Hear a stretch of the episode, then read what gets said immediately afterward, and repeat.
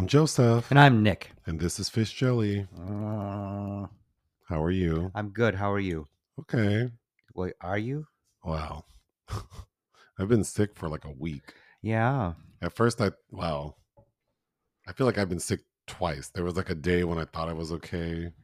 I did get a COVID vaccine booster, so I wonder if that's making me feel more icky. Well, because I guess technically you're not supposed to get it if you're not feeling well. Well, I was reading that if if if you have symptoms and you get it, it the efficacy of the vaccine is not affected. It's just that symptoms would maybe compounded. So an individual would feel worse, which I suppose is what happened to my dumbass. But well, and you don't have COVID. and I don't have COVID. So, um, but today I actually feel better than I have in a while. Oh, good. yeah. All right. Um, we haven't recorded in two weeks because I was on a cruise. hmm I could talk about the cruise for a second. Do it. Get it. Uh, I found out two people died on the cruise, which is not unusual uh, that people die on the cruise. Typically, it's from drug overdoses. hmm But um, so that's, but you know, it's kind of sad to hear. Did you get any details? Uh, no, Oh. well, except who they are when they were two younger people. Oh, they were younger people. yeah, so it, it wasn't because you know sometimes it'll be like a heart attack that's not related to drugs, but Mhm. You know, as we uh, a- anyone who's ever been into a sex club or bathhouse knows, you can't mix meth poppers and Viagra. So Uh-huh. I don't know what happened to these people, but obviously, um, if you're a person who parties, uses drugs, you should probably be aware of a few things. You should probably carry Narcan around with you. Uh, Don't let this be the denouement of your life as a 25 year old. And Narcan's available over the counter. Like you can go to CVS, Walgreens, and just get it. And you can get test. You can get test strips to uh, test for fentanyl and things now. That too. you know, come uh, on, let's be responsible about our irresponsibility. Yeah. So that happened. Uh, Kathy Griffin performed on the I cruise. almost thought you said she died. No. Um, I really like her. She, of course, you know, suffered from she was kind of canceled for five years after the Donald Trump thing and the investigation and couldn't get work. Mhm. So this is her first time back touring. I thought she was as funny as she's always been. It was much more dark than I was used to because A, her comedy previous to the Trump thing was all sort of like situational, a lot of observations about her celebrity encounters. But because she hasn't had any for the past five years, um, she was digging in the crates to some stuff we have heard 6 Mhm. from six, seven years ago. So that was a little tired. But what I wasn't expecting is she talked about how she has she uh, became addicted to drugs like prescription pills and that she attempted suicide. Very, I'm dancing as fast as I can, starring Jill Clayburgh. It was she she said I know it's dark but I'm going to make it funny. I don't know that she made it funny enough to take away from the discomfort, but it also seemed very much like she needed to talk about it. Sure. So in that regard I'm glad she did. Um and I guess I won't say what she said in case people want to listen to her comedy soon. Todrick Hall also performed, and Mhm. he's had a lot of scandal in the past year and a half because of his appearance on Celebrity Big Brother and saying all this crazy stuff, and then being sued by a landlord for a house that he told everyone he bought, but actually he was renting and wasn't paying the rent on. It's such a bummer. He's so talented, and uh, he he needs he needs media training. He needs to shut his damn mouth. Yeah, because he is watching him perform, and I've seen him perform, I think, six times now. This most recent performance was spectacular. And I would say, you know, watching like Beyonce's Renaissance tour, Todrick could do that. He was giving, I mean, it was amazing. His voice, his dancing ability. But he also tried to talk about the scandals. And he, again, I totally agree. He needs media training because the way he talks about it is like, shh, just, just, just don't even talk about it because Right. you make yourself sound worse. Mm-hmm. Um, and then uh, there were a lot of people complaining about the food, which I don't normally, but I will say of all the cruises I've been on, the food on this uh, Royal Caribbean Navigator of the Seas situation was probably the worst. Okay. Not probably, it was the worst. Um, which, you know, Because just the quality, the options. There's an interesting documentary about um, cruise ship cuisine available. That Cuisine. well, just like I mean, to feed that many people for a week and how they have to organize the food and how it's a lot, yeah. yeah, because they have to sort of also play with food going bad. Mhm. They have finer dining options that cost money, so they will often like sort of pass that food to the free restaurants. So it it is a very complicated situation managing the food, and I understand that, but That one, the one I went on with you, which was a gay cruise, but there was all of a sudden uh, their donuts tasted like onions one day. yeah, Uh, but this particular cruise ship didn't have because sometimes the the ships will have more restaurant options that are not that are complimentary. Mhm. this one didn't. It was just the main dining room and the buffet basically. So that felt a little limited but whatever. It's not like i'm a, a food critic although we do have a restaurant section now in our Yeah, I was gonna say podcast you've uh, assigned yourself that role, kind of. The final thing I wanted to say is I often think about Chris Rock. He used to have a bit in his uh, stand up years ago saying that the most racist person you'll ever meet is an old black man. Yeah. I want to update that to the most racist person you'll meet is an old gay white man because sitting in like these spaces and being especially in like the like the dining rooms where I would usually eat alone, but then I'm seated next to a group of like older gay men Mhm. and hearing these people talk and Oh, I'm, yeah. I'm making a blanket statement that's a generalization and totally inappropriate but the conversations i would hear were always so similar talking about these people like the wait staff and Mhm. how everyone's sort of like beneath them and not as civilized as they are and so you have to help them and being so condescending to every person they talk to like they're somehow going to enlighten them i also experienced that and i also i've said before the 98% of the racism i've experienced in my adult life is at the hands of gay white men Uh-huh. sometimes it's super overt um, and then sometimes it is very much like why are you talking to me like i'm not educated Condescending. like i don't yeah. do nice things like i don't own a nice home i don't drive a nice car i've never been anywhere like Oh, but when you can see behind the curtain, I mean, if if you can infiltrate, as in you're a white person that is stuck talking to a bunch of other gay white people, oh, the things that they have feel they have the liberty to say to you. Oh, it's crazy it is crazy. i was thinking about that a lot on the cruise like wow people really it, it it's interesting because then it's the same group that's fighting for like rights very specific to them and it's like you're just as bad Oh, but then there's this gutter side that is like, ugh, okay, anyway i could But- go on and on but i won't you, uh we saw that Britney Spears had been pulled over by the cops twice in Thousand Oaks by her home. Mhm. And you watched one of the videos. you showed me. Yes, She uh, got pulled over twice by the same police officer. he's like, I, re- I remember you. once for speeding and once for like crossing double yellow lines. And I watched the one video because, of course, the body cam footage got released. And on the second time she got pulled over by the same cop, uh, she doesn't have her driver's license on her.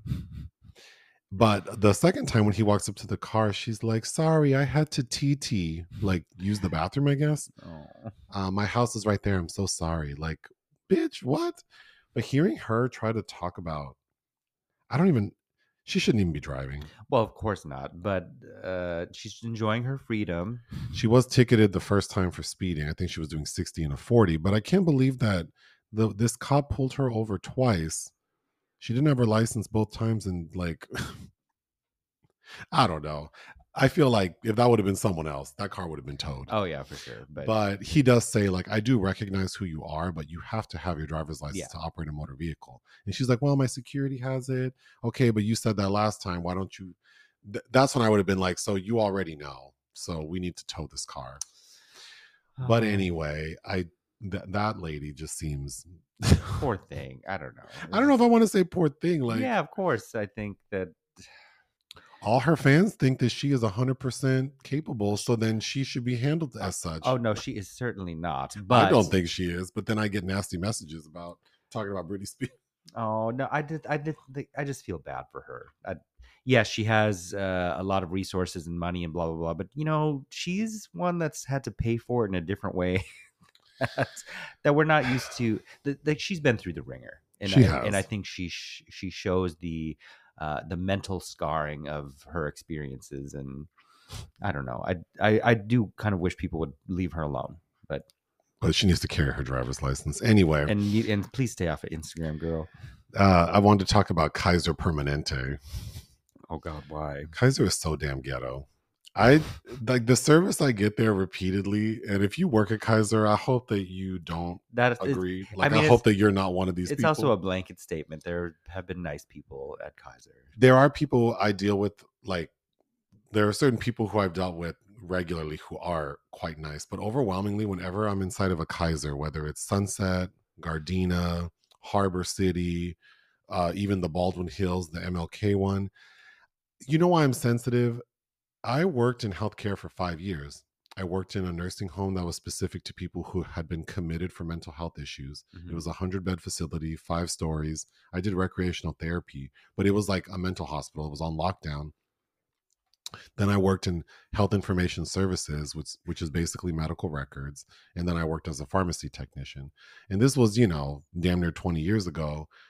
But I remember this is why people I always comment on HIPAA stuff in our videos and people laugh, but when I worked in healthcare, patient privacy and respect were like paramount Mm-hmm. Well, they're supposed to customer service wasn't great like i mean people were difficult and but like privacy and nowadays it's just like i went to harbor city last week to go do my normal labs Mm-hmm.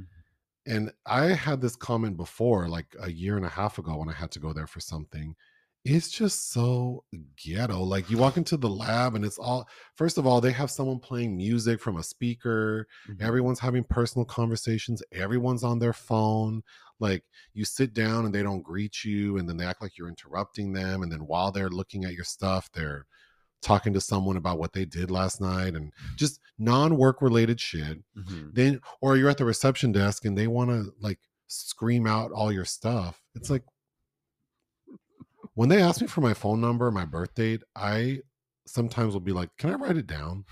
Like wh- why do i have to shout out my i don't want everyone knowing my phone number my date of birth like or or you're you know they'll just shout out like have you you know about these rectal swabs? And you know they'll just shout it out like like or you go to urgent care and they want to know like what your issue is Oh yeah. with 20 people right behind oh, you Oh yeah, yeah. I there. I remember. you want me to say it burns when i pee in I'm front like- of all these people I'm like, I need. d- Do I have to say what I need treatment for right now, girl? right like where Can't you look it up? where where's the privacy where's the you go to the pharmacy and then they they just want to blurt out i remember when i worked in the pharmacy the number one thing that we would get coached on is how to discreetly talk about people's medication Uh huh. and they we would listen to videos like if if mr robinson's prescription's ready you don't go mr robinson your viagra's ready Right. you know but but now it's like you go and they just Mm-hmm. They just say right out loud like what's your shit and i know that's not everyone it That's is not blanket statement but I, I've had several situations at Kaiser where I've had to uh, vocalize what exactly I'm here for in a small confined space. And I'm sure if I had Blue Cross Blue Shield or if I had Oh, it's awesome. it, it, it would all be the same. But because I've had Kaiser for how many years now? since we've lived here. Well, no, 10 plus years? about ten because we had Blue Cross originally. Oh, that's right. Mhm. I just, I mean, it's just like there's no professionalism. And this is from the highest level, too. You know, these medical doctors ain't shit either. They look at you like you're wasting their time, like you couldn't possibly know what you're talking about. Mhm. And I understand that they have big workloads and they only have six minutes to talk to me, but it's just like, oh, I remember when we lived over in uh, the South Bay, and we the closest facility that we went to, and you know, you get reassigned a GP based on the area you're in, and it was some. I remember the nurses being like, "Oh, you're gonna like Doctor So and So. He's so."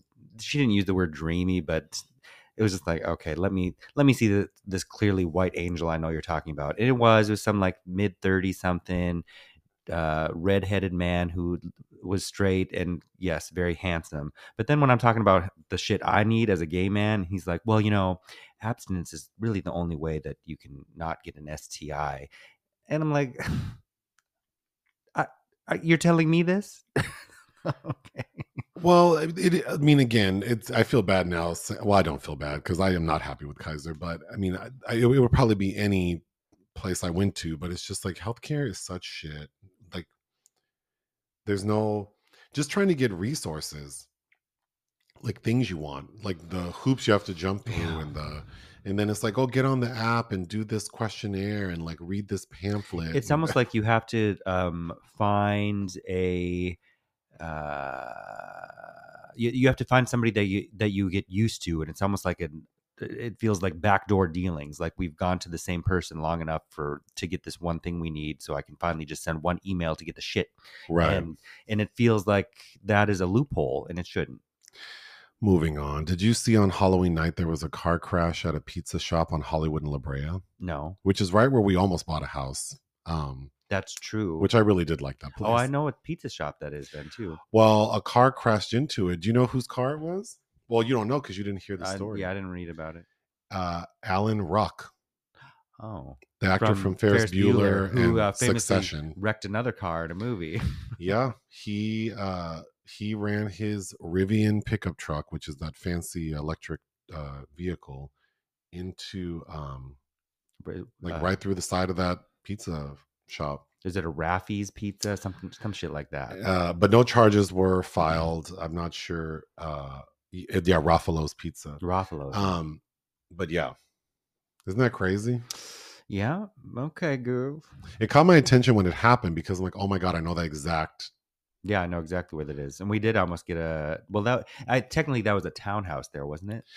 Yeah, and I mean, I I think the location would have been Interesting. interesting would've- because it's it's like right Hollywood and La Brea is an interesting spot because you it's the beginning of the Hollywood Walk of Fame, Mhm. but it's also sort of the corridor to Runyon Canyon. Yeah. So I think while that home would have had ample parking for us, I, I think it, it would have felt chaotic. I think it was. And I think that maybe connecting with people in that area would have been interesting. A lot, like a lot of because we already kind of lived over there once, and then we kind of already did live over there.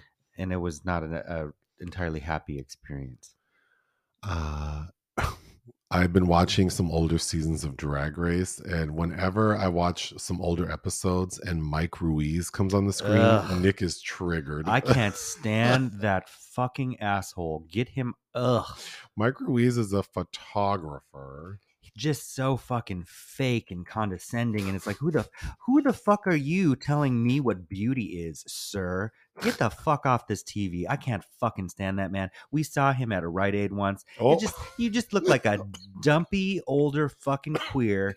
Uh, yes back in the day when what was that one movie he did that was on like every gay man rented because we had such a lack of options um hot boys and blah blah blah.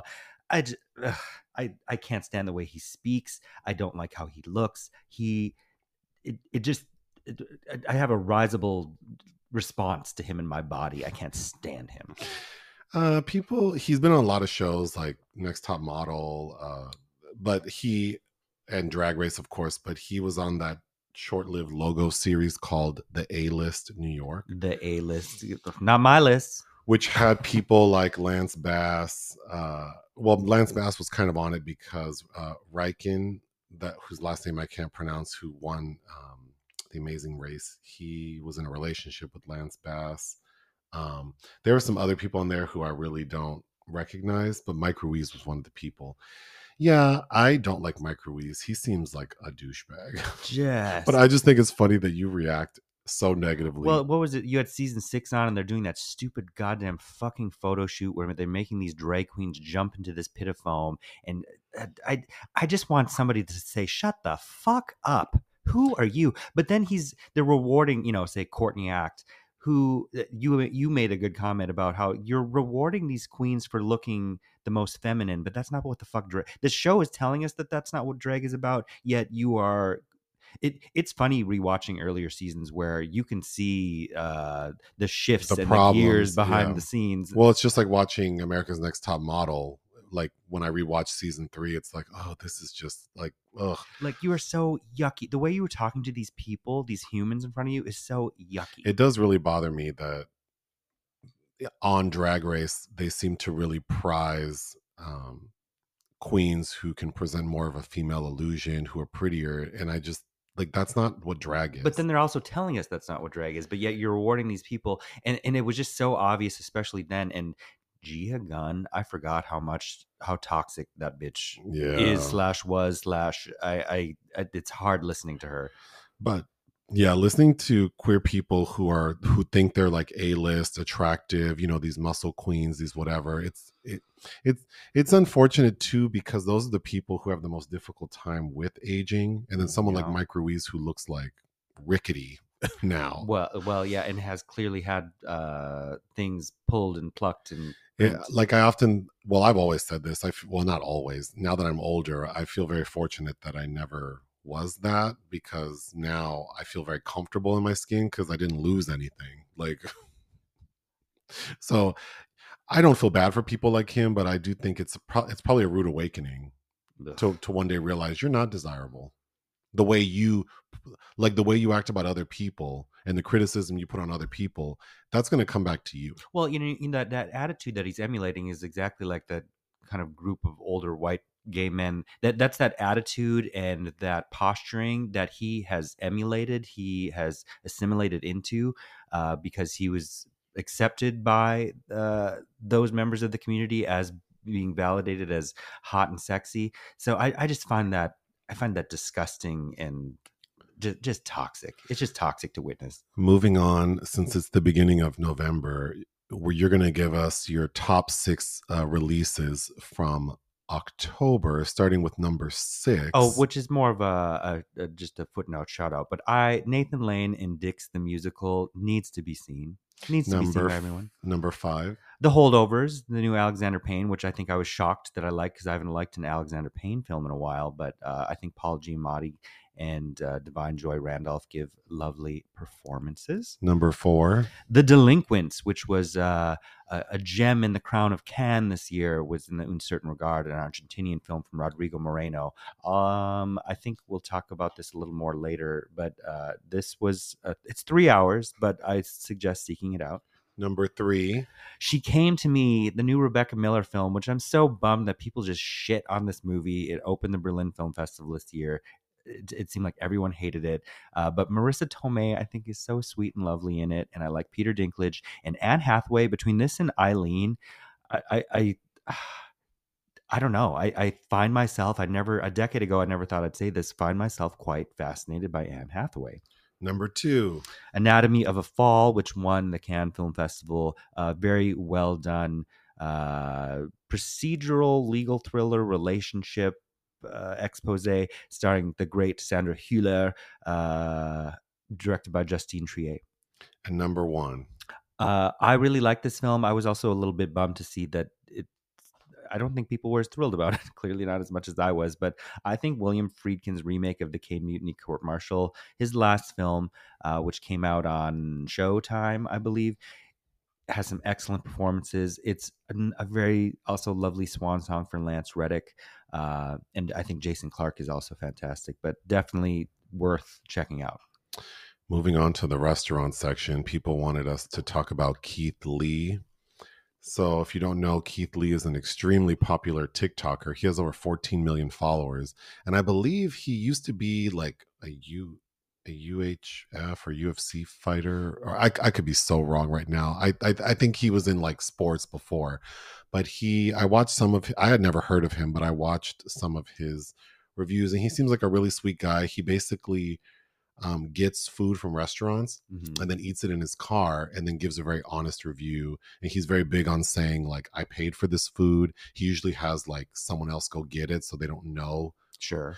and then he'll and then he always says like you know you shouldn't just trust my it's kind of like reading rainbow like you know you should read it for yourself but he'll Mhm. give like he he's not one of those like i'm going to be bitchy and say over the top things it's just very matter of fact which is probably why he's so popular Okay. but recently he was in atlanta he went out there to do a food tour and he gave some honest opinions about several restaurants including old lady gang which if you don't know is Kandi Burruss's restaurant Okay. and he had some difficulties Really? so he said them and Kandi even made a video apologizing because he has more TikTok followers than her. What were the difficulties? Um, there were various ones from various restaurants. Basically, like he because he doesn't want people to know it's him, he'll send in like his family or whomever's with him to go get Mhm. seating, and was repeatedly told like. So the the thing was, the the the the ruckus that this all made is that there's this trend in Atlanta specifically. They're saying of these restaurants really just catering to celebrities and influencers, and if you're not one of those people, you get shit service, and then that's sort of um diffused into like a lot of black owned restaurants get bad customer service. So so that was all sort of enmeshed. But he had issues with like his people going in like just regular people saying like i'd like a table for five and then they tell them like it's a three hour wait it's a two hour wait or them asking well can i just order takeout? We don't do that on busy days. Really? and then um in a couple of the restaurants they saw that it was him hmm who wanted it and then they like ran out and said no we'll seat you. And at one point one of the restaurants they kn- knew it was him and they said oh we'll seat you now. And he said well no you give my seat then to the person who's been waiting the longest. And they didn't want to do that so they had to figure something out. But uh, i don't know what to say except like living in la we see a lot of a lot of places get popular very fast hmm And that means I don't need to eat there if I have to wait. and immediately, I'm not waiting more than 20 minutes. yeah immediately i don't want to go there No. because it's like i'm gonna get awful service Mm-mm. they're gonna rush me there's a soul food restaurant called fixins in uh downtown la like like la live and i've tried to eat there more than once i think twice with you and we, we would we well we waited in line and you i think saw the service happening and you didn't want to stay. And i don't know that it's black owned it sells like soul food type food the reason i'm mentioning it is because it's a very trendy restaurant like it's you know like if you go on social media it has a lot of engagement.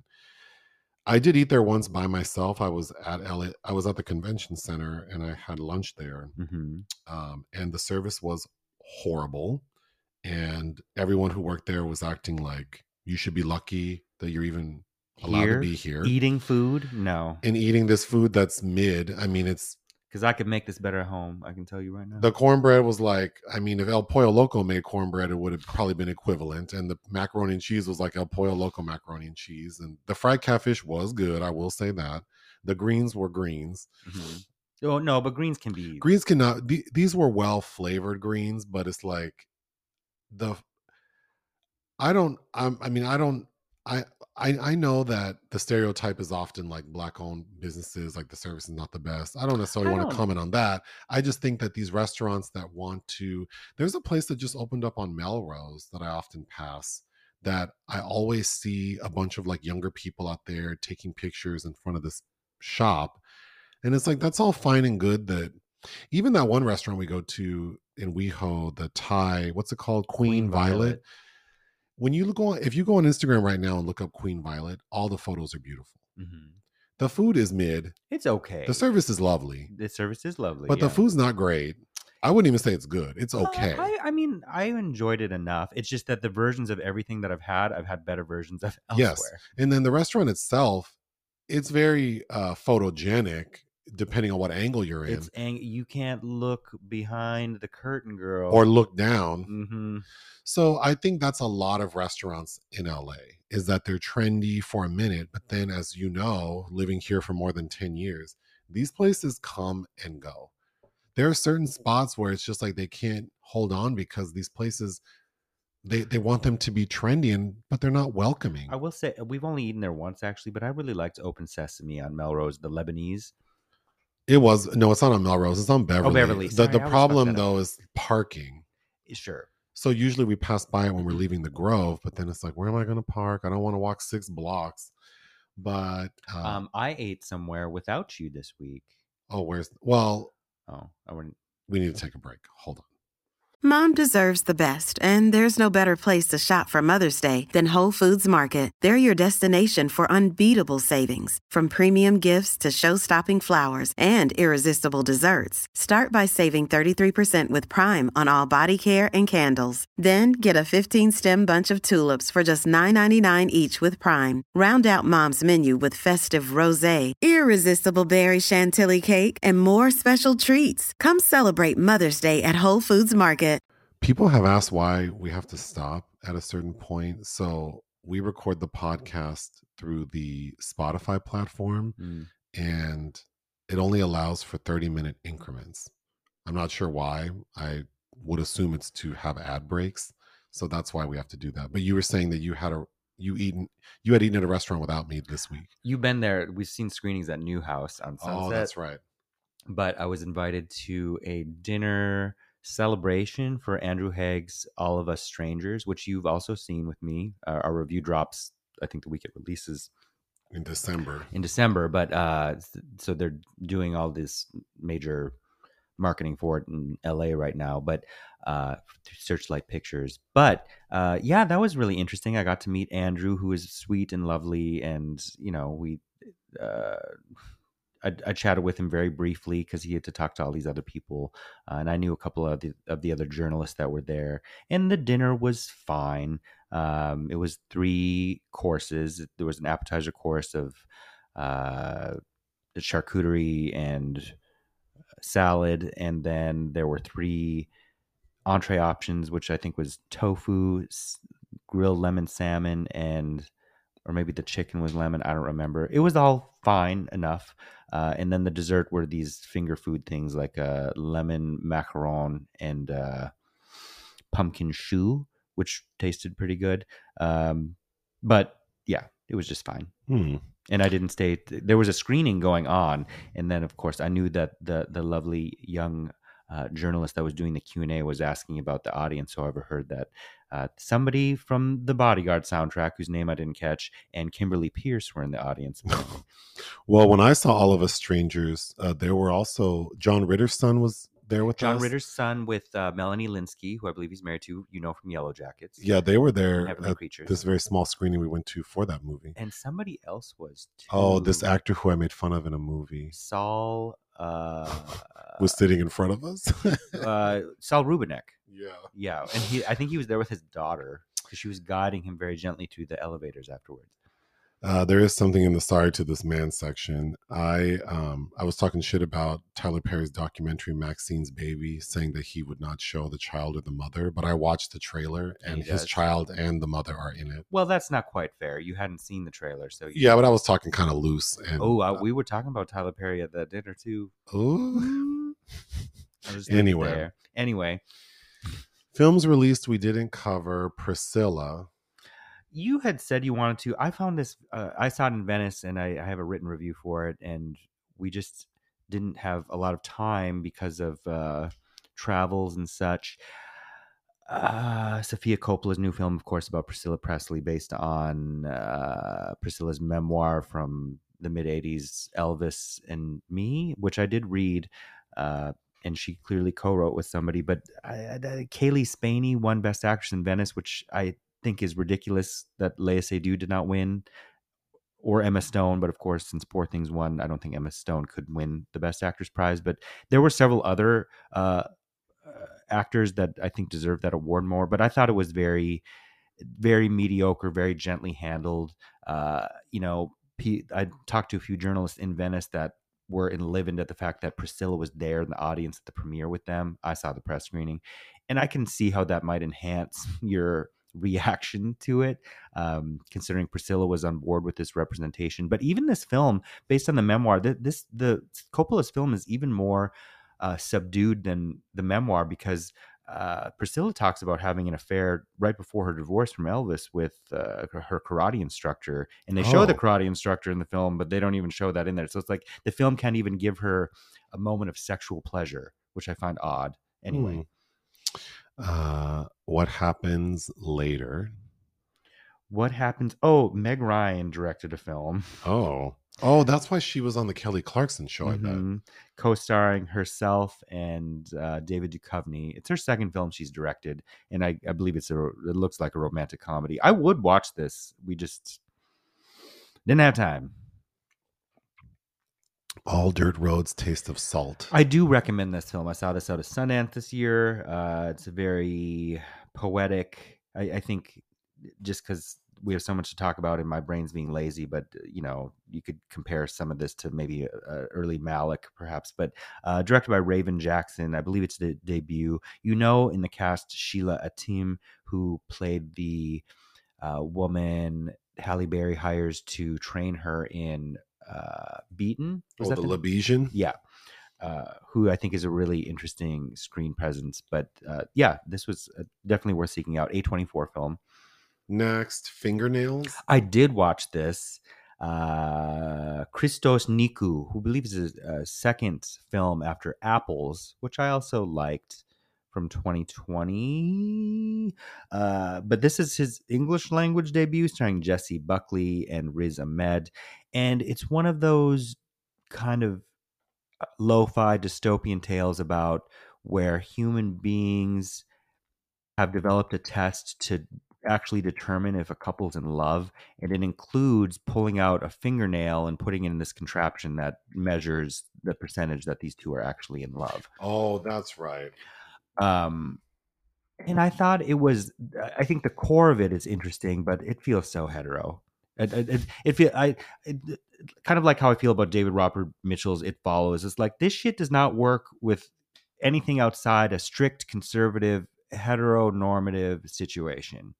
And and I'm I'm really increasingly frustrated with nobody examining because even at one point Jessie Buckley asked her boss, played like by Luke Wilson, because she works at one of these love institutes, about how is it is it quite possible that I could be in love with two people at the same time? And he says, no, that's like you being six months pregnant and then getting pregnant again by somebody else. It's like this hetero fucking shit. I, let's expand the frame. Let's expand our minds here about how this very interesting scenario could likely work uh, in more intriguing ways. But whatever. What do I know? The Marsh King's Daughter. Uh, I was I would be interested in this. I don't love Neil Burger uh, as a director per se, but this sounded interesting enough. Starring Daisy Ridley as a woman who I believe is trying to get vengeance on the man that kidnapped her mother or something like that. the The title's not good, but Quiz Lady. we almost watched this. Ran out of time. Directed by Jessica Yu, starring Sandra O oh and Awkwafina, which Searchlight released through Hulu, I believe. Next is Radical. I think this was a TIFF film last year, directed by Christopher Zalla, starring Eugenio. I always say his last name wrong, but it's Derbe, Derbez. Uh, it looks like a drama, comedy drama. Rumble Through the Dark. Graham and Parker Phillips direct this movie, starring Aaron Eckhart and Bella Thorne. And anytime I see Bella Thorne's name, it's it's like it's like I'm the bee and a toxic flower has revealed itself to me to stay away. Oh my God. I don't. Bella Thorne is no good as a screen presence to me. Lastly, Sly. A documentary about Sylvester Stallone, directed by Thom Zimny, who heretofore has done a lot of musical figure stuff, like a lot of Bruce Springsteen ish projects and uh, uh, Johnny Cash, I believe. But yeah, he did a movie about Sylvester. Oh, this episode's going to be so long. We watched so many movies in the past two weeks. Yeah. um, I watched the Lifetime movie Michael Jackson Searching for Neverland. You caught like 20 minutes of it. That was a mess. that was a that cap with a capital M. Yeah. I, uh, but I did cry at the end though Okay. when Michael Jackson, because the end of the movie, it so the movie is it stars this guy named Navi, who I guess is like the world's number one Michael Jackson impersonator. He does look like him. Navi appears, I think he's from Trinidad and Tobago, but he looks, he almost, he looks like Southeast Asian to me. I don't know where Trinidad and Tobago are. Is that Southeast Islands. Asia? Mhm. Okay, I don't. know. Uh, but they're they're two distinctly separate places, I think. He's not black, I don't think, but he's painted white, and he does favor Michael Jackson very much. Uh, yeah. The film is set between like 2006 and to 2009 when Michael Jackson died. hmm But um, this this man has a British accent, which comes through in the movie. So that already is crazy. But the story is based on a book from one of the men who did security for Michael Jackson for two years. And I will say it's handled in a way that really does show a lot of affection towards the King of Pop. So I thought that was lovely. Um, it does humanize him a lot. It appears the budget was like, you know, $38,000. I don't know. It just has no budget. All of the music is very generic. They only paid for one song, and the one song they play paid for is Bobby Brown's My Prerogative, which they play like three times in the movie. Uh huh. Yeah, that was I caught one of those. But um, I would, if you're a Michael Jackson fan, I, I think you would find it amusing. Um, Yes, and Trinidad and Tobago are considered a country amongst themselves, but they're both different islands. but is that the Caribbean? hmm Oh, okay. I think it's uh, clo- like close to the coast of Venezuela. Sorry, y'all. Uh, but but yeah, those are two different. So I don't know which island he's from specifically. well, next, you watched The Day and the Hour. Uh, yeah, I think I was supposed to review this, but I was really bored with it. Um, Kino Lorber put it out on Blu-ray, but it stars the great Simone Signoret uh, as a French resistance fighter during World War II, and she helps an American GI played by very boring Stuart Whitman try to cross over into Spain. And that's the gist of it. Uh, it's directed by Rene Clement, who's probably best known for Forbidden Games. I really like a film he did starring Jane Fonda and Alain Delon called Joy House. Um, The Unknown. Okay, so you watched this with me right before you went on your trip. It is my favorite. Well, it's tied for my favorite Tod Browning film. It's part of that new Criterion set they put out, and it's starring Lon Chaney and Joan Crawford. 1927 silent film. Uh, set Oh, I did watch this. I love this movie. I haven't watched it in years and years.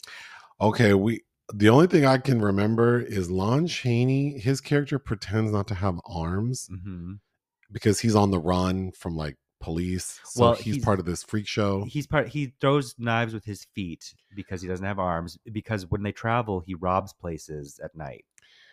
but Lon Chaney's like foot dexterity is really impressive and so funny. Mm-hmm. Yeah, and Joan Crawford looks really good and different. Well, it's different because it was before she had the Crawford look, so she didn't do the upside down top lip bullshit. Right. Uh, so she looks just like a very young, pretty thing.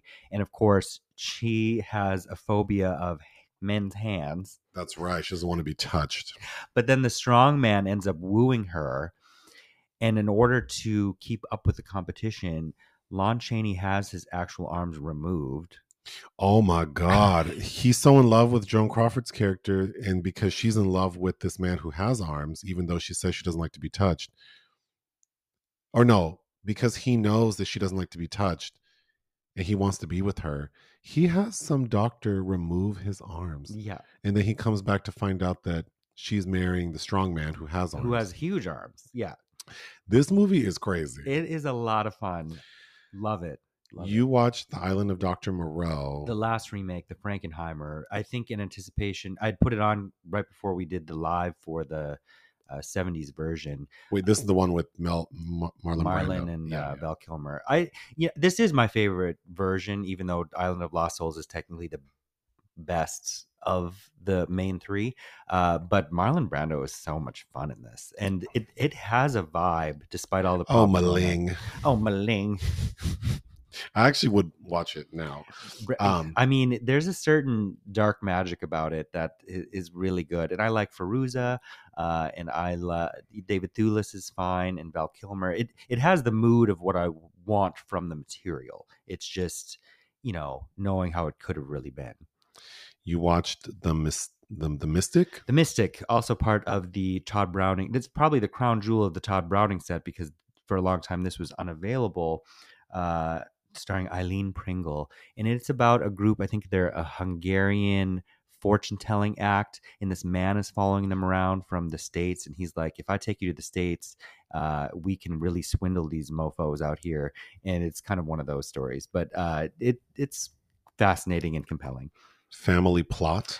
I rewatched this. It's Alfred Hitchcock's last film in the 70s, uh, starring the wonderful Karen Black and also William Devane and Barbara Harris and Bruce Dern. And it's kind of a, about a, two different pairs of con artists uh, that end up intersecting in weird ways. And it's kind of a comedy. Uh, and I don't find Hitchcock is the best at comedy. I think this is more entertaining for the people involved. I think Barbara Harris is particularly good in it uh, as also a psychic that not maybe is maybe is not really good at being a psychic, even though she wants to be. Family plot. I just talked about that. Oh wait, frogs. Mhm.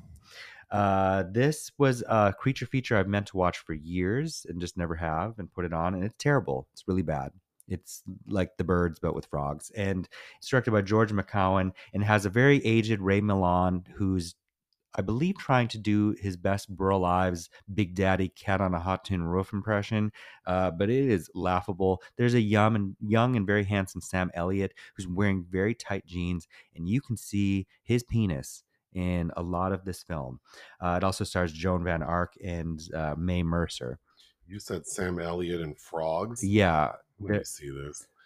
Um, next is Where East is East. another Tod Browning film I caught up on outside of the box set that's really troubling and weird, and I loved it. And it's set in uh, somewhere in Asia. I'm forgetting now, but Tod or Lon Chaney is a, a tiger tamer, and he has raised his young daughter who's half Asian, and she falls in love with this man, and the man that Lon Chaney's very kind of sus, sus about this man, and then the man meets this older woman who ends up being the strange mother of the daughter he's going to marry, and the mother's like, "Oh no, I want this snack for myself."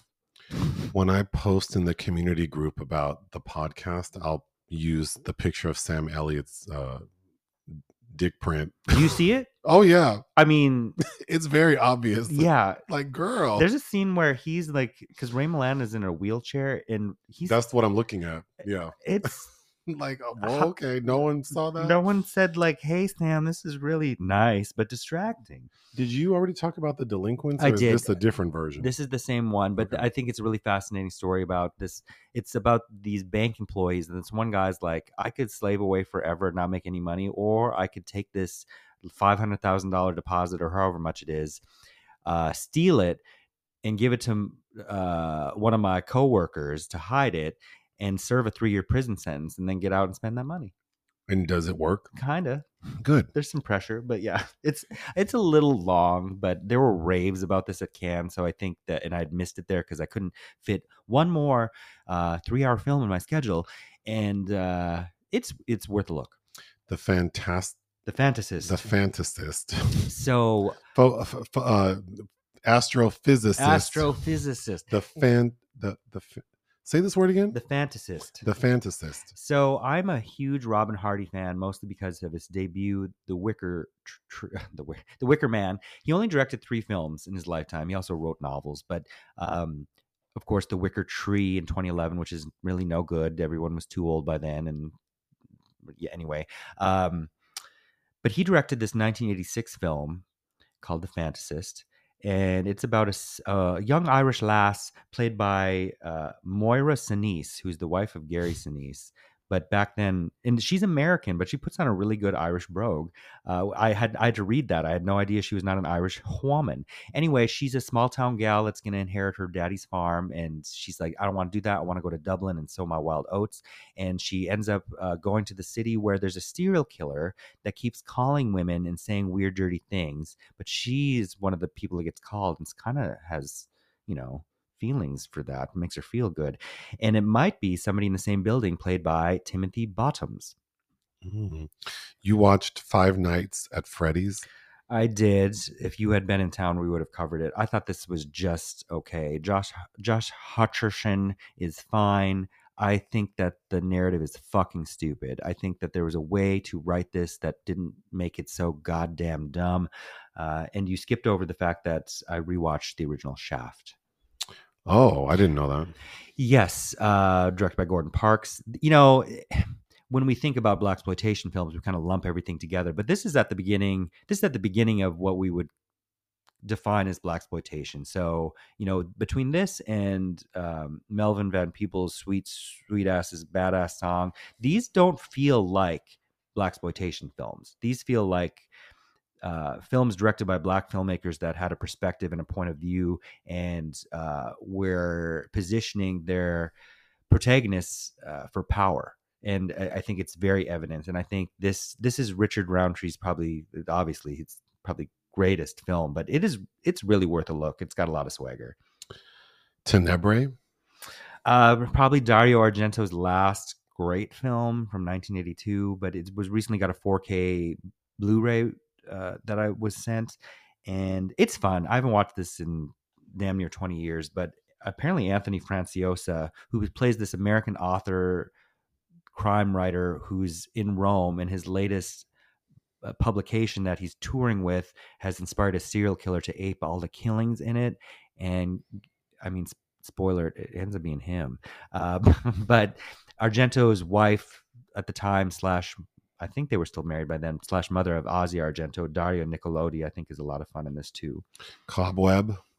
At the AFI Film Festival, I caught up with Kim Ji Woon's latest film, Cobweb, which is it's almost a great film, but it's a lot of fun. It's about the 70s era of Korean filmmaking where this director is trying to reshoot uh, against the uh, government approval some two days worth of shooting that would completely change his genre film that he's making. But I will say it is it is a lot of fun. And yeah, The Wicker Man. so I had a movie night while you were gone for The Wicker Man and had a couple friends over, and I made thematic food. Uh, and this got a new 4K restoration as well. And you know what? In the new restoration on the Blu-ray, there are some sequences that I'm not familiar with. Did you buy the new Blu-ray? No, I was I was supposed to review it. Mm-hmm. Forbidden Sun. Uh, so Robin Hardy wrote this film, which is why I watched it and I found it streaming somewhere. The it's also known as the Bull Dance. I think that's what it was released as. So, which is technically better than the Forbidden Sun. Uh, but this is really odd and does not work. But I was kind of fascinated by it. It's directed by someone named Zelda Barron, but it stars Lauren Hutton and Cliff De Young of the Thing fame, and is the debut of Samantha Mathis and it's about a young girl that goes to Greece to attend the school run by Hutton and her husband. And Hutton's like an ex Olympian. And all these, I think it's some kind of athletic related school. I don't remember now. But Mathis gets raped. And then the girls perform this strange ancient ritual called the bull dance on the rapists. And it sounds more interesting than it is. Caravaggio's Shadow. Uh, I got a copy of this Isabelle Huppert film directed by Michelle Placido from it premiered at the Rome Film Festival in 2022 and technically was not released to this date in the US. But it's about Caravaggio, played by Riccardo Scamario. I'm probably saying his last name wrong. Um, who at this point in Caravaggio's life had been accused of murdering someone, albeit in self defense. And uh, the Catholic Church is tr- uh, has hired somebody. It's the only fictional character in the film, played by Louis Garrel, the Shadow, to follow him and investigate him over a period of years to see if he should be pardoned. Isabelle Huppert plays this rich countess who harbors him, uh, much like Elizabeth Taylor did for Michael Jackson. Do not expect too much from the end of the world. Uh, this was a Locarno release directed by the great Radu Jude. Uh, this was, it's a little long, but I will say this, I kind of had a lot of fun with this film. It's about this overworked PA that is tasked with interviewing all these subjects for a potential, uh, uh, like uh, commercial about safety for this company that's run by Austrians. And Nina Hoss is fantastic in her handful of scenes in this. Just fantastic. But they end up choosing somebody, some employee to interview that's been injured. Uh, that currently has a lawsuit against the company for his injury. and It ends up changing everything that they were trying to do. Revolver. Uh, Well, you, okay. Revolver was a Sergio Sollima film from the mid 70s, starring Oliver Reed, who was well into his alcoholism, alcoholism by then, and Fabio Testi. And it's fun seeing both of these men. Uh, Sergio Sollima, is that his name? Well, his son is uh, also a major film director now. I just saw Adagio in Venice, but uh, this was just okay. It's about a policeman whose wife is kidnapped by the gang trying to get Fabio Testi out of prison. So he has to band together with this criminal to find his wife. Close Your Eyes. Close Your Eyes is Victor Erice's first film in over 30 years. He was totally screwed over at Cannes this year because uh, he thought he would get a competition slot and got kind of rooked. Uh, but this is three hours and also a little long, but also pretty interesting film. Uh, it's about a, a movie that didn't get finished, the second film from by this guy because the lead actor suddenly disappeared. And 20 some years later, this Unsolved Mysteries like show has approached the director to do a segment on this disappeared actor, and it leads him down the rabbit hole of the past. And he finds him having lost his memory, uh, living with a bunch of nuns in an asylum somewhere. Season of the Witch. This was a George Romero film I've never seen that is rough around the edges, but a lot of fun from the early 70s. It's referencing things like The Graduate and um, Rosemary's Baby, which I think is funny, but it's about this bored housewife that gets involved in witchcraft. Uh, and the lead actress, whose name is Jan White or something, totally reminds me of this girl I was very close with in college. A Quiet Place to Kill. This is a fun film. It's those one of those cycle of films uh, Carroll Baker did with Umberto Lenzi in Italy. In this one, she plays a race car driver who has like a nervous breakdown and has to retire. And she's suddenly invited to her ex husband's home uh, on the coast. And it's really the new wife that has invited her because she wants to convince Carroll to kill the husband. But instead, her and her ex husband kill uh, the new wife who's rich. it's it was actually a lot of fun. American Fiction. This was uh, a debut from writer Cord Jefferson, and I cannot wait for you to see this. I saw it at the AFI Film Festival. I think it premiered in Toronto. Uh, it stars Jeffrey Wright. I, Sterling K. Brown is really good in it. Uh, Tracee Ellis Ross, uh, Leslie Uggams. It has such a fantastic cast, and it. Oh, and Issa Rae, and it's. You know the director showed up at the AFI premiere and he's like you know this and there was a Q&A with Robert Townsend afterwards like this film was heavily inspired by Hollywood Shuffle and you can feel it and I love Hollywood Shuffle so this is about kind of black representation in the literary world uh, but I can I cannot wait to talk about this movie with you All the Kind Strangers. so Burt Kennedy is the director and he did this he did the first adaptation of The Killer Inside Me with Stacy Keach and Susan Tyrrell, which I love. I think it's vile and violent and very effective. But he also did this film with Stacy Keach, which I think was made for TV, starring young John Savage and then Samantha Eggar. And it's about this group of like redneck children in the outback who lure who any adults that come close to their home they kind of lure in and force them to become parental figures for them Oh. and it's sounds more effective than it is but stacy keach gets roped into giving this little kid a ride home through the swamp and finds samantha eggar there who's not really the mom posing as this mom for these posse of kids and then in a very menacing threatening way to like start calling him papa over dinner We did a live review of A Nightmare on Elm Street Part 2 for Halloween. So, of course, we had to watch A Nightmare on Elm Street and A Nightmare on Elm Street Part 3. Um, both better than uh, Part 2, I think. yeah, that's true. Uh, and but also, I wouldn't say they're. I don't think they're scary films in it, in any regard, but have moments that I like. The first one, the Johnny Depp death scene, I think is pretty good, and I love Ronee Ronee Blakley. And I think the third one, the acting uh, is better, like from Laurence Fishburne and Patricia Arquette. and- Yes, and some the set pieces are pretty damn good in Dream Warriors. Um, Yeah. and it, that was directed by Chuck Russell, who would go on to do The Mask with Jim Carrey. Then we had a poll for creature features, and one of the options was Piranha, uh, which didn't win, so we ended up watching it. I th- this is whose first film? It's not his first film, but Joe Dante, who did The Howling and uh, uh, Gremlins. Oh, I thought there was something significant about Piranha that you kept telling me, like trying to convince me to watch it. That I love it. I think it's a lot of fun. Um, I don't recall ever watching this movie, and it was so crazy because the minute we see those claymation like mutant Creatures, yeah. creatures, I was like, "What the hell is this?" And the main lady, oh my god, she was the original Karen. She's just stomping through everything, like Oh yeah, mhm. like thinks she's entitled to do everything. I was so frustrated by her. And then the wilderness man who ends up sacrificing his life to rid everyone of the piranhas. I felt so bad for him. Kevin McCarthy, The like uh the, the one who had, had uh, worked in the the one who had the cabin and then he ends up swimming oh the, down. yeah that guy, I feel like his demise was not fair. She should have gone down there and sacrificed herself. Uh, but I did uh, Bradford Dillman and um, Heather Menzies Urich. Uh, but I really like Barbara Steele. If you haven't seen the 1970s Piranha, I would recommend it. We do need to take a break though. Another day is here, and you're ready for it. What to wear? Check. Breakfast, lunch, and dinner? Check. Planning for what's next and how to save for it? That's where Bank of America can help. For your financial to dos, Bank of America has experts ready to help get you closer to your goals. Get started at one of our local financial centers or 24-7 in our mobile banking app. Find a location near you at bankofamerica.com slash talk to us. What would you like the power to do?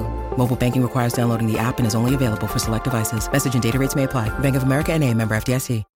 More movies. You watched Brides? Uh, the 2014 debut of Georgian director Tinatin Ad- Adrashvili, who I just interviewed for um, a Q&A because her newest film, Citizen Saint, is Georgia's official Oscar submission for Best uh, International Feature. Uh, so I tried to catch up with Brides, which was interesting. Um, I think the lead actor was quite good as this woman who um, whose long-term boyfriend uh, is in prison and she marries him while he's serving the six-year sentence for stealing something, a bike, maybe I don't remember now, but uh, and it's about this uh, similarly kind of uh, intersected with other women that have to marry these men serving these uh, really long prison sentences for minor crimes. You watched Shockwaves? You watched part of it too. Yeah. Uh, Ken Wiederhorn. Uh, it sounded fantastic because and it stars Peter Cushing and Brooke Adams uh, as this group of people who get stranded on an island uh, where there are Nazi zombies. the zombies themselves are kind of creepy because they're these, you know, Germans in the water. Uh, yeah. But it gets old real fast. Lady Killer? Uh, Grasshopper Films has restored a couple Jean Gremillon films, uh, who is a notable pre war French filmmaker who directed quite a few notable films, but a lot of his stuff has never kind of come over here. Uh, I think I watched a really great film with Micheline Presle called uh, For the Love of a Woman, uh, which I, I, really liked. But anyway, I watched Lady Killer starring a young Jean Gabin and an interesting person named Mireille Balin who got herself hemmed up with a Nazi and kind of got kind of got fucked up over it in her real life. But anyway, uh, Lady Killer is kind of it's it seems like it's a romantic melodrama and then becomes straight up film noir. Uh, and, and I really did like the ending where he has to kill this terrible woman that he's been obsessed with. But uh, yeah. We re- we rewatched Ghost. Well, we watched Ghostbusters. I don't remember the last time I watched that movie. I don't either. It was before I met you that I watched the original 1984 film. I don't think I've seen Ghostbusters since the late 80s, maybe. Oh, wow. Yeah. I didn't remember I mean, we recently watched Ghostbusters 2 this year, which was not good. No. And I think that movie has one of the Sigourney's performance as a mother is I mean, she's the most unmotherly mother. oh. But um in this film, uh I I thought it was good. It's it's good. I think it's re- it's of course really silly. I think what I don't like about it is kind of the fan, the strange fan base that's built up around it, and that all that shit that happened about the 2016 female-led re- reboot. That I don't know why anybody was upset about any of that shit, but I really like Bill Murray. Bill Murray's very funny. Yeah. I can see why Khalees likes him. Mm-hmm. Um, and Rick Moranis, I he's cute. He's cute, but I could see how he really didn't go anywhere. I don't know. I like his interactions with Sigourney, Dana Barrett, because she's trying Sigourney to, looks really good. She looks fantastic, but she keeps trying to tiptoe down the hallway to her apartment because he's yeah. always waiting for waiting her. for her. the special effects didn't age well. Some no, of them. Some of the the practical. Some do. The practical effects look great. Anytime well, Slimer looks good too, and that's Yeah. not practical. But And- like the dog leaving the, uh, the apartment building and chasing Rick Moranis, that mm. looks terrible. Yeah. Ballad of the Sad Cafe. So I read this Carson McCullers novella, I think, God, last year maybe. Uh, and knowing full well that I always wanted to watch the film version from 1991, directed by Simon Callow, the actor, starring Vanessa Redgrave and Keith Carradine and Rod Steiger.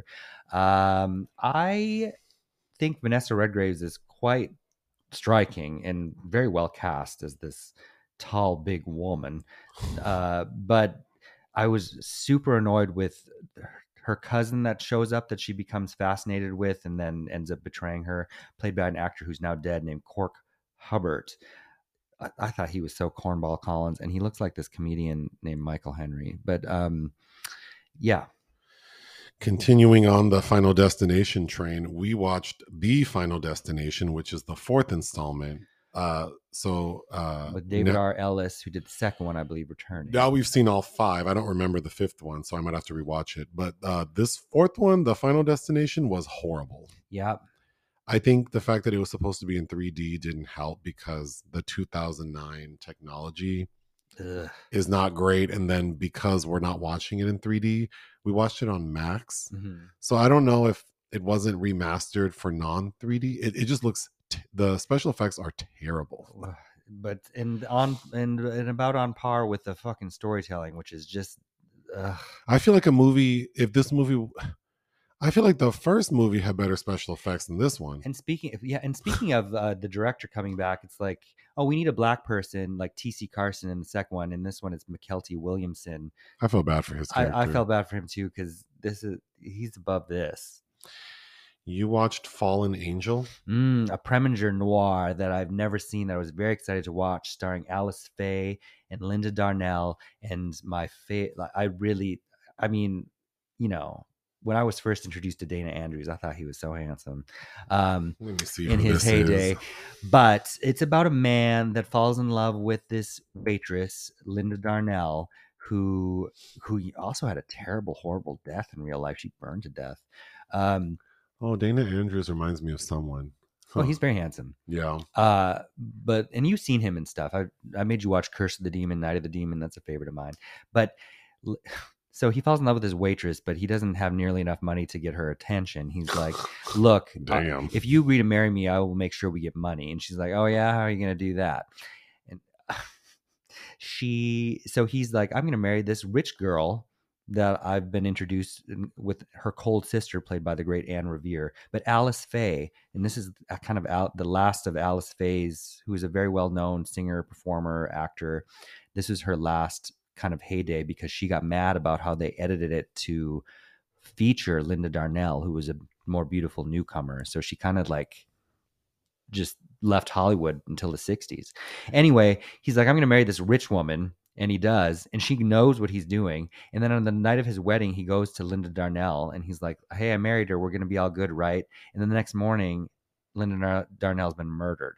Oh, So we have to figure out who and why did that. But of course, this hot to trot waitress has been uh, dipping her toes into all kinds of pools, and the killer ends up being Charles Bickford, the police investigator that's trying to nail it uh, on Dana Andrews.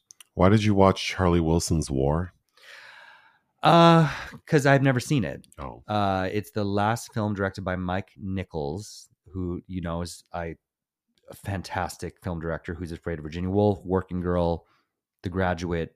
I mean, I could go on and on, but I'd never seen this, and it's uh, written by Aaron Sorkin. It's very well written. It's an intelligent film. It's about uh, uh, this congressman who apparently, uh, with his backdoor dealings, was able to get weapons to the uh, Afghanistan to Afghanistan in the 80s when the Soviet Union was trying to bomb them out of the sky, and uh, because of that. uh, I guess ended up ended up with the end of the Cold War and the fall of the Berlin Wall. Uh, but I think, and Philip Seymour Hoffman was nominated for Best Supporting Actor. I think Tom Hanks Tom Hanks is so boring to me. I am so tired of it. He's so boring. Boring. Julia Roberts is boring to me. I was bored with these two people. Lastly, you've been talking about Mrs. Doubtfire for weeks and weeks, so we finally watched it. I know I've seen it. I don't remember. It had to have been a year after it came out, so it's been 20 plus years for sure since I've seen it. But um Robin Williams is Ma- magical. p- perfection. Magical. Yeah. I cried several times watching him, just knowing that he's gone. He's so good. He's like, yeah, he's just magic. I, do have issues with this story. I do too. I haven't seen it since I was a kid, but I remember my mom taking me to this, and I don't think my parents they're still married. I don't think they should be, but I remember thinking like these two lovely parents and these these children in this nice now five million dollar home in San Francisco, like they're getting divorced. Why aren't mine? And I wanted those two people. I remember at that age as a third grader, really wishing they'd stayed together. But now, My biggest problem with Mrs. Doubtfire is Robin Williams is so frustrating. Like the judge told you, get you have 90 days to get your shit together and we can reevaluate your custody um, situation. And instead of him like getting a job and focusing on that and getting his apartment nice, this fool decides to dress up as an old lady to be the nanny for his children so he can spend more time with them. Which of course jeopardizes his chances of having his kids at all. And ultimately it does. Like Mhm. it's he's found out they go back after the 90 days and the judge is like you clearly have demonstrated that you're deceptive and blah blah blah so i'm granting full custody to the mother but a side plot is that robin williams character is offered like a hosting gig on a tv channel that ends up becoming like a hit he's Mhm. like a mr rogers type person but he's doing it as euphegenia doubtfire Yeah. So then I thought it was, I kind of felt a way about Sally Field's character because she sees that and then she goes to him and goes, Well, now that you have your shit together, you know, let's try to work something out. So then the final scene of the film is him. it's missing something between when they're arguing about the birthday party he throws in the house and then the divorce proceedings where she wants sole custody. Like, why sole custody? Like, you're not going to give him a minute to find a place? I almost feel like it would have made more sense to not have this be about custody, but more about the divorce. Mhm. Like she said, like, because I think I, I agree. I feel like it should have been the party. And then she goes, I'm done. Mhm. We need to separate.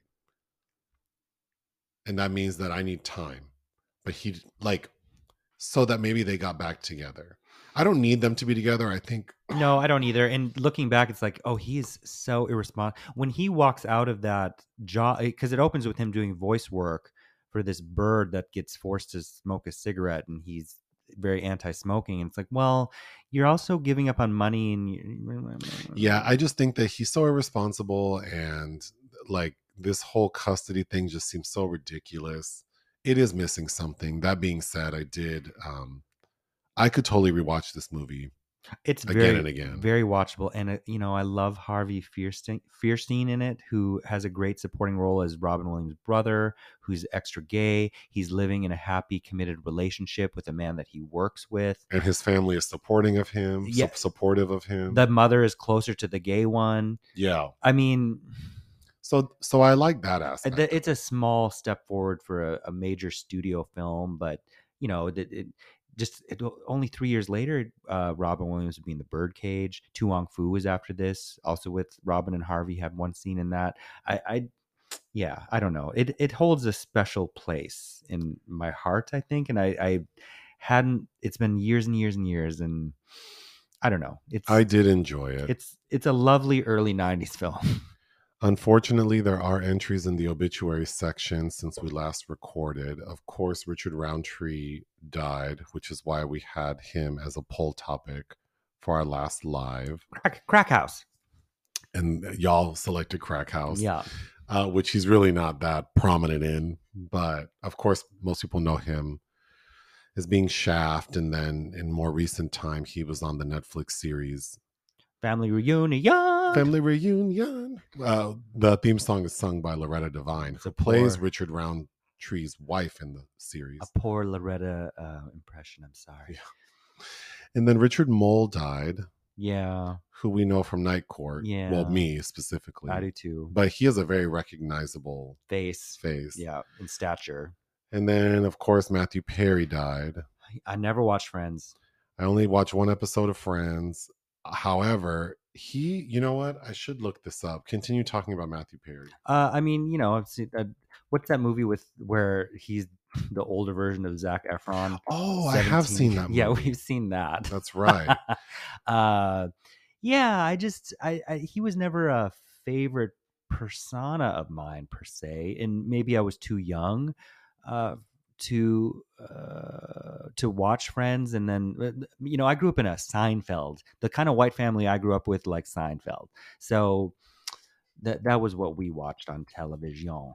Okay, I'm, I, I need to figure this out. So, Kids in the Hall, they're one of the actors from Kids in the Hall is is it Dave Foley? Okay, Dave Foley is in a TV show with Matthew Perry called. I'm Mm. trying to figure this all out Okay. right now. TV show. Uh, Uh, oh, I think it's called The Odd Couple oh because yeah, it yeah. also stars Thomas Lennon. okay. That for some I reason I don't know if it's remember that. because Matthew Perry died, but it was playing on the cruise ship. Oh, okay. So I watched several episodes. oh, odd. Well, it died mid. Well, you were mid cruise, I believe. Um, it was horrible. Okay. well, He, I did not care for this at all, and he was the main reason. He just seemed so out of it. But I mean, to be to be perfectly honest, he wasn't a screen presence I like. but I don't know him. I mean, he died at a young age, right? He was only fifty four. Do you remember that movie Three to Tango with him and Neve Campbell, No. where the he everyone thinks he's gay in it, and he's in Oh. love with her. I think, and the big uh, denouement is he has to come out and say he's straight. Oh. I haven't watched that in years. Well, let us take one more break. On this day in 2010, the film for colored girls was released. Oh yeah, So we have to give a shout out to the star of that film, Janet Damita Jo Jackson. you can save your sorries. There are some other notable people in it. Uh, Many Loretta Devine, Whoopi, Whoopi Goldberg, Tandua, Thandiwe Newton, Kerry Washington, Kerry Washington. Phylicia Rashad, Yep. Omari Hardwick. Omar. Did you say Loretta Devine? Yes. Okay. Um, Walk. He almost walked away with all my stuff. I would say it's Tyler Perry's best made film By far, and yes. best acted film. It's it's Tyler Perry doing Lars von Trier to black women. it is depressing. Mm-hmm. Oh, Michael Ealy Michael Ealy. killing some kids. Oh, and the one who I always well, I can't say that, but uh, the she's in uh, Diary of a Mad Black Woman.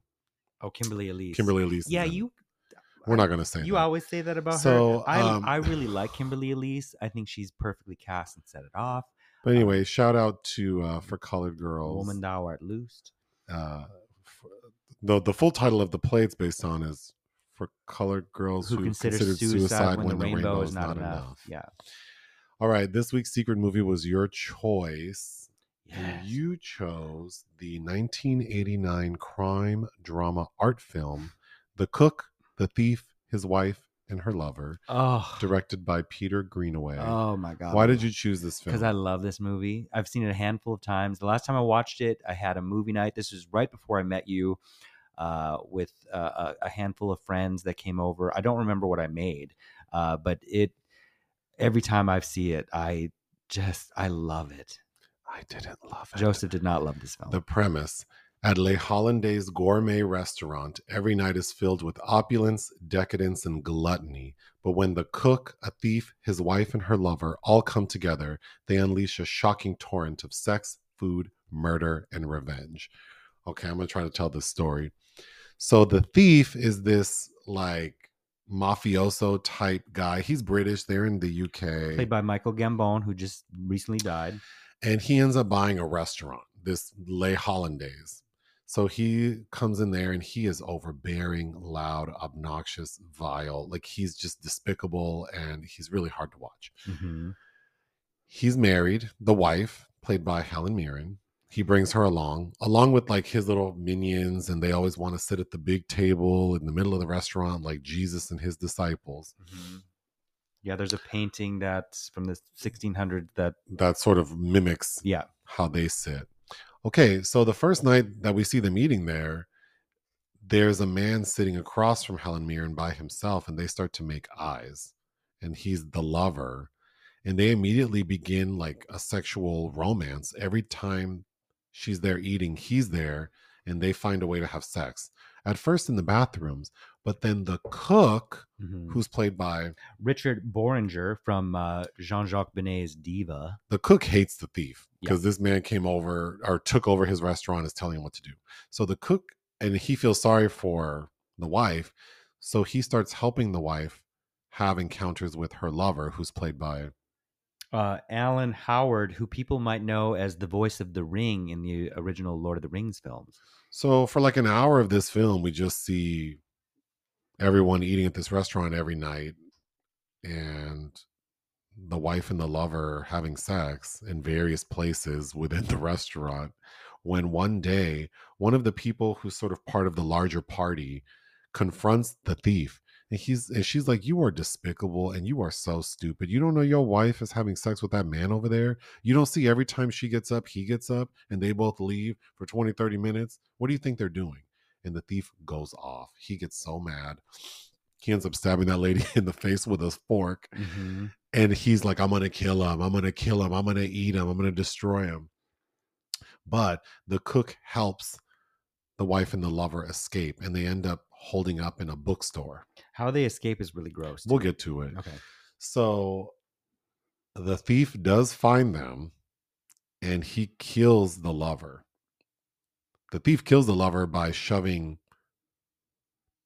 pages from his favorite book, the, the lover's favorite book, down his throat, about the French Revolution? which is a really gruesome scene. hmm Of course, the wife is distraught and she goes to the cook and says, Will you cook my lover? Like, Mhm. prepare him as a meal.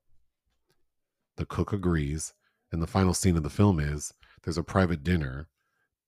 The thief shows up, and the wife is like, I'm so glad you came. Sit down. I prepared this meal for you. I've had this meal prepared for you. And they wheel out the body of the lover, prepared like one of those pigs at a luau. And she holds a gun to his head and says, "Eat him. You said you were going to kill him and eat him." So the husband, the wife, the thief takes a bite of the lover, and then she shoots his ass and kills him, and then says, "Cannibal." Like she's disgusted. The end. And curtains. Oh, you think this is a five out of five film? it is for me. I love I it. would give it two and a half out of five because I'm in the like I don't like it, but there's a lot about it I do like. I think the production design is exquisite. Mm. The color blocking, the I mean, it, it's just Well, because the, the film is color coded because like the, the dining area is red, the kitchen's green, outside of bathroom's the white. the bathroom's white. Outside of it, it's blue, and there's supposed there's all these uh, visual metaphors going on with the theme of digestion. but even the way whomever designed like the food, Well, we'll, we'll, we'll, we'll get to it, but it's just it's also the attention to detail and the cinematography Oh, Sacha Vierny. We'll yeah. we'll get to it, but it's all so impeccable. But then the story, and we talked about this at length earlier today. This is just my personality. I don't like when people or things are like being shocking for shocks. Like it, it just feels depraved to me. Okay. Like you just want attention. You got everyone's attention. Now you have nothing to say. See, I don't think it has nothing to say. I think it's about the mixture of the sacred and profane, like you know the the inevitable, like the eating, digestion, shit, like the the the course of life. I I get all that, but I don't. But but I, I I think it did well enough without having to go overboard. Like so, examples are the thief. He the actor playing him does a fabulous job. Michael Gambon, who most people know as uh, Dumbledore from the Harry Potter films, all except the first one. but it's unrelenting. Like for the entire length of the film until he is killed, it just feels like we get it, we get it. But then there's no balance to it because no one in the restaurant. No one is really reacting to him like, ugh, we don't get any background characters giving side eyes or saying he's an asshole or and I guess you could make an argument for like that is what they're trying to say is that everyone's just accepting him as that. But as the audience, it was exhausting. It is. Then I think the casting didn't work for me. I, Mm, I okay, I'm just gonna say it. I don't. I think the wife needed to either be a bombshell, like a ten, or she needed to be this sad bowl of pudding. Who, as the audience, we think, well, this is why she tolerates him because she feels like she she doesn't have any other option. see, The problem with Helen Mirren is Helen Mirren is looks like a very strong woman. but she's not the most beautiful lady. Not in this movie. I like her face, but um, but you know, she's she has a face that could be construed as regular, but this banging body. But to me, I think her casting works because she represents kind of this fruit that's withering on the vine. But the problem is, I don't. She's real regular. Like I don't think there.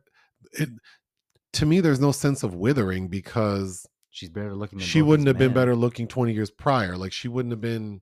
She looks to me. She looks like she's in her 50s. She's mid forties. And then there's another woman who's also always lingering, who seems to be like.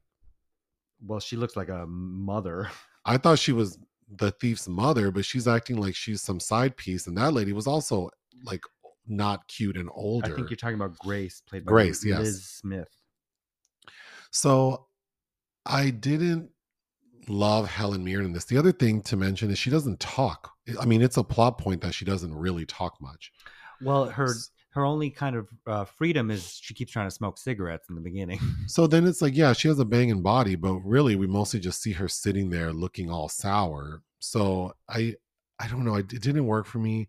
Then the lover, hmm he's not very attractive from the neck up. Sure. we see him naked a lot and he Mhm. has a nice body and so does helen mirren but like he's a very regular looking man and there's even a plot point of the thief saying i i could handle this better if he were like a young hot guy but he's like me They all say things like that. and it he kind of is like the thief i mean i think the lover is more attractive than the thief but they're both about the same age Michael They're both- Gambon is giving me Ricky Gervais here. they both seem very regular to me Mhm. if the thief weren't so vile, I wouldn't think he's gross. But I then the cook is speaking English, and his English is almost unintelligible. This is not a remastered version, so the audio is not the best, but I had a hard time There were no understanding him. yeah. And his acting was crunchy to me. I thought it would have been brilliant to have the chef, the cook, speak French. And then there's a plot point made that Helen Mirren's character is a little more refined than her husband. Poisson. So I thought it would have been brilliant to have the chef, the cook, speak to Helen in French, knowing that her husband can't understand him. Because oh, so that would have been so fierce. And then also maybe that actor could have had a better performance in French. Sure, but uh, maybe in something remastered that wouldn't play so bad, and if you had subtitles. But they, they do take pains to.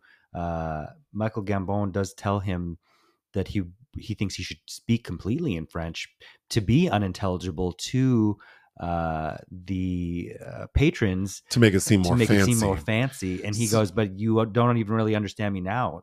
But th- th- that's why I feel like it was a missed opportunity because didn't the director see that this man's acting in English is not great? Well, this role was so all of the original, the four principals, all of their character names were written for the actors originally intended to play them, and Richard's the only original person playing Richard Borst, uh, because Georgina was supposed to be Georgina Hale, Albert was supposed to be Albert Finney.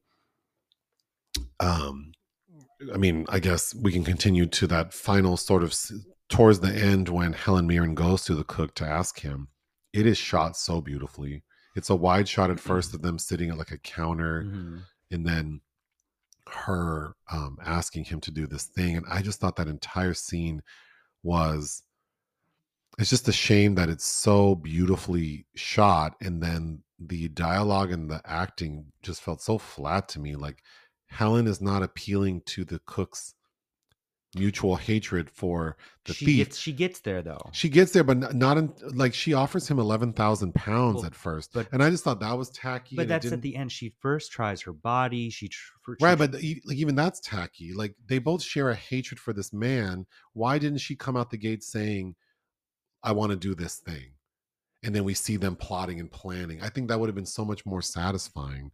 I, I see. Yeah, yeah. I don't know. I feel like you're being a little bit nitpicky about it, but I, I, I, I think there are too many things about this movie that didn't work for me to say it's a five out of five. oh, I love it. I, I, I don't think it. you're being nitpicky enough. Like to call it five out of five. Oh my no, No. because for me, per- personally, this is a five. This is personally a five out of five film for me. I could sit and watch this film. I'm wowed by something new every time. The score by Michael Nyman, I'm a- in absolute love with. Um, I do think you connect more with this type of material. oh, for sure, yes. and I don't. Th- this is an aspect of people's personalities that I don't like. I, I don't like. but it's but it, I'm re- I'm repelled and repulsed by it too. But I also like that feeling of th- that frustration. I, I I like that. It, it has an effect. Well, here's an me. example. So I'm just going to go through my notes. The opening of the film is we see the thief and his entourage show up to the restaurant to basically say like I'm running shit now. And they bump into someone and they like I guess who works for him or the restaurant and they end up assaulting him. They they take off his clothes so he's nude and they smear shit all like feces all over him. Mhm.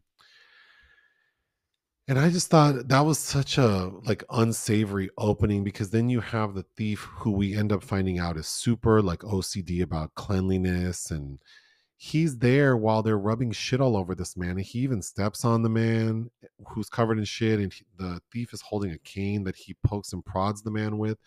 I just thought that was so unbelievable that this person who's so obsessed with cleanliness would get feces on himself. No, and then he even says like someone bring me a, a bowl of hot water and soap it just to me that set the tone for the film that i think was maintained as like just like nonsensically Well, it's OTT. it- it's ott He's, a- he's an ogre from a fairy tale, really. i don't like ott in this way and Mm-hmm. again the only word i would use to describe this movie is depraved Sure. Uh, it, I, it's my favorite Greenaway film. A very close second, though, is a Zed & Two Noughts, which he did after this. But okay also in this scene we see that the thief has brought along these two u-haul trucks filled with meat like frozen meat there's and- seafood in one, and then the other one's like land Like, animals. Yeah. And the cook is like, nah, I use my own shit. I'm not using this. First off, so in the beginning, when we see it, it looked so cool. Whoever d- designed that, it looks great. And then at the end of the film, when a lot of time has passed, maybe like days, I think a week. like like a week. It's not weeks and weeks, but like a week. We the way the wife and the lover are able to escape is the cook puts them in one of those meat trucks. They've left the trucks out there, and that explains the roving dogs that are. Yeah, because we also see there are dogs always lingering around, and that's because there's all this rotting meat in the front of the restaurant or in the back of the restaurant. So we see Helen Mirren and her lover, who are naked, mm-hmm. get into this rotted meat truck, and even that was so well done. It was so gross. They have to hold on to this rotting pig's head so they're not falling around back there. See, that Ah. kind of shit works for me. That was like the essence, like the like the feeling I got of like, oh, I can only imagine what it would feel like to be scared and naked, and then you run into this truck and it's filled with rotted meat. That is enough. The I don't need it like spelled out for me and then hit over the head with it. But I think it's also worth noting that Greenaway's narrative is heavily influenced by the uh, Jacobean play by John Ford, "Tis Pity She's a Whore," which is a decent Charlotte Rampling version of that play from 1971. But uh, it, I think it thematically uh, it, it fits the simplicity to the narrative of this 15 this play from the 1500s. the man who's covered in shit eventually gets brought into the restaurant and they hose him down in the kitchen. Mhm. I was like, this is so unsanitary. Mhm. There is some little like albino. no, I don't think the kid's albino. He's like a towhead. Mhm. uh, singing, which is so obnoxious It's obnoxious, but it to the point where even like the characters who are nice to him are like, "You could stop." Can we now." stop with Yeah, the singing? we could- Maybe later. That little kid gets tortured and put in the hospital too. the first scene where Helen has sex, like she kind of because the the the lover is cruising her like by the bathrooms, and then she ends up like. I thought that was very well done. Mhm. That felt very, like that was very well done. It was very tense because then the thief like bust into the women's restroom looking for his wife and then the wife and the lover in one of the stalls. That scene was extremely effective. Mhm. again getting back to the color coding of the different rooms super well done. Um at one point because we it's pretty repetitive because we keep seeing like every time we cut to a new scene like with a different day it's punctuated with the menu. Mhm. so we see like saturday sunday friday monday whatever but um at one point we see that helen shows up all bruised up. Like oh my god. He tries to have rape her in front of that kid, and he gets enraged that she's not wearing any panties. Uh, which I know is a word a lot of people don't like to hear, but that was a Eartha Kitt oh he's so gross when he's gr- always grabbing on her. It's like ugh get off of me. Oh, he's always grabbing her breasts and talking about drinking human milk and getting her pregnant, and he's vile. And then you have um, some notables in his entourage, including Tim Roth, very young Tim Roth, and a young Ciarán Hinds who is has very long hair, very young and handsome. when the thief finds out his wife has been cheating on him or suspects it and he can't find her there's a really effective scene where he goes and basically tears up the kitchen Mhm. he's like a big kid having a tantrum oh yeah, that was very well done but that's you know the cook hates him so much that you are tearing apart his holy place. Yeah. and he hates you so much that he would rather have you do that than give you what you want. so the way the thief mm. finds out where his wife and her lover are is that the, the little towhead boy delivers them food and they the thief and his gang catch the little boy Torture him. and they beat the hell out of that little boy that was hard to watch It was hard to watch. Yeah. Another scene that's hard to watch is them force feeding the lover pages out of the book Well, because they're using blood. a wooden spoon Mhm. is shoving it down his throat and you can see that it's all bloody. Mhm. That was really hard to watch. Um another example of what I thought felt depraved is we've already seen all of the abuse that this thief has doled out to everyone. We can it's obvious that she's being abused physically, sexually, mentally by the thief. But then after the her lover's killed, she finds him and she lays next to him and she's like, I want to tell you something. Mhm. And then she tells him about how her husband, the thief, had a suitcase by their bed filled with these objects, like that he would basically want her to shove up her vagina. Mhm. And if she wouldn't let him watch her do it, he would do it himself, which would hurt more. Mhm. I just I didn't need to hear that. I just felt like after everything we've seen, it just felt like you are really trying to do too much. But that does give us the dimension into his character because she. It, it also mm, suggests that maybe Michael Gambon's character might be gay. She does hint at that he might not even like women. Like, so he can't get hard, so he has to have her shove these other phallic like things inside her. It just felt like it it it just feels like when people who do that thing where it's like you like oh like I I could name countless you mean people. shock value? Yeah, just like oh I'm enjoying your conversation. You're smart. You're funny. You're cute, and then you just say something really crass out of the blue. It's like this doesn't fit right now. If you want to tell the story about how you were sexually abused in this horrific way, then that deserves more time. Like if that's the story we want to tell. I don't like when things just get thrown out like, "Oh, you were raped." Like sure, know. but not in defense of this. What I think Greenaway is trying to do with this film is sometimes like a fart or a burp.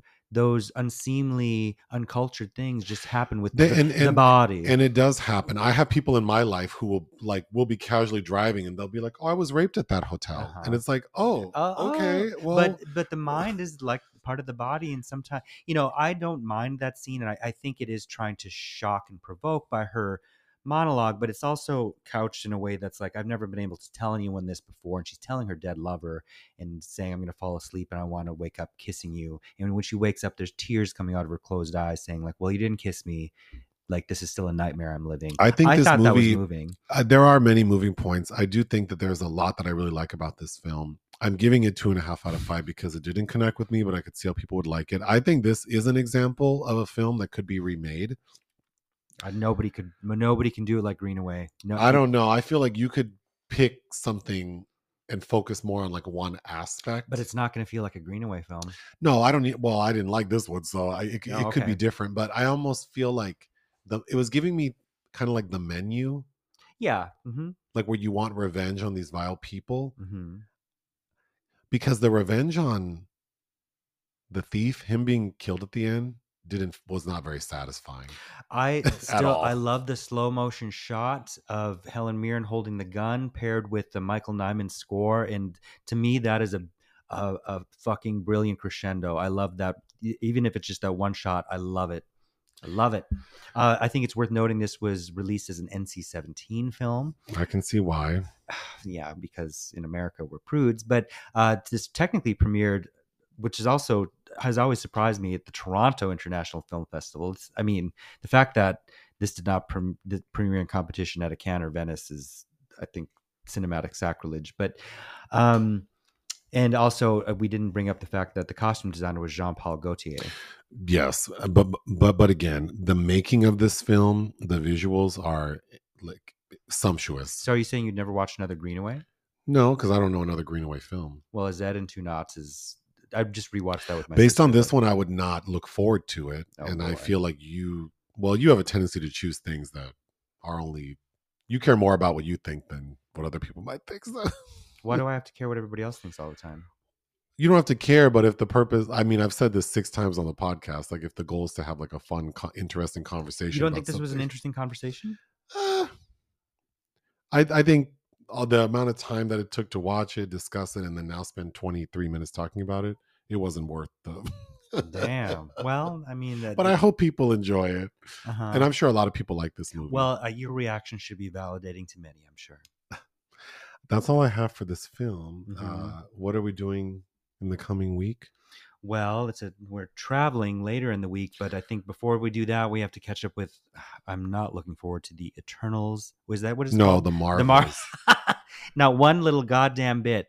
Uh, despite despite the fact that it is from the director of Candyman, the reboot Nia DaCosta, which I did like, but I I don't like Brie Larson. I don't. We're watching the Marvels and something else. Thanksgiving, the new Oh, Eli the Roth. Eli Roth. I am looking forward to that. I am too, and I think we're gonna miss out on Nicolas Cage's dream scenario, which sounds really good. Yeah, that's okay. Um, Um, well, it is what it is. Uh, And then we'll, we'll be, in mini. We'll be in Minneapolis basically just for the weekend. for the weekend hmm to visit um, family. hmm But if someone wants to take me to dinner, that's uh, no, I won't have any time for that. Uh, well, you you, you want to take us all to dinner? There's like five six people. um, yeah, that's it. That's it for now. Oh, I, I hope I finished reading Orlando, rereading it by Virginia Woolf, and that Orlando, my political biography doc, comes out this week too. So I hope to fit that in. Oh, good. Anything else Are you going to watch The Killer on Netflix? to review it? hmm Probably not. Oh, okay. Well, you heard it here first, folks. Ta ta.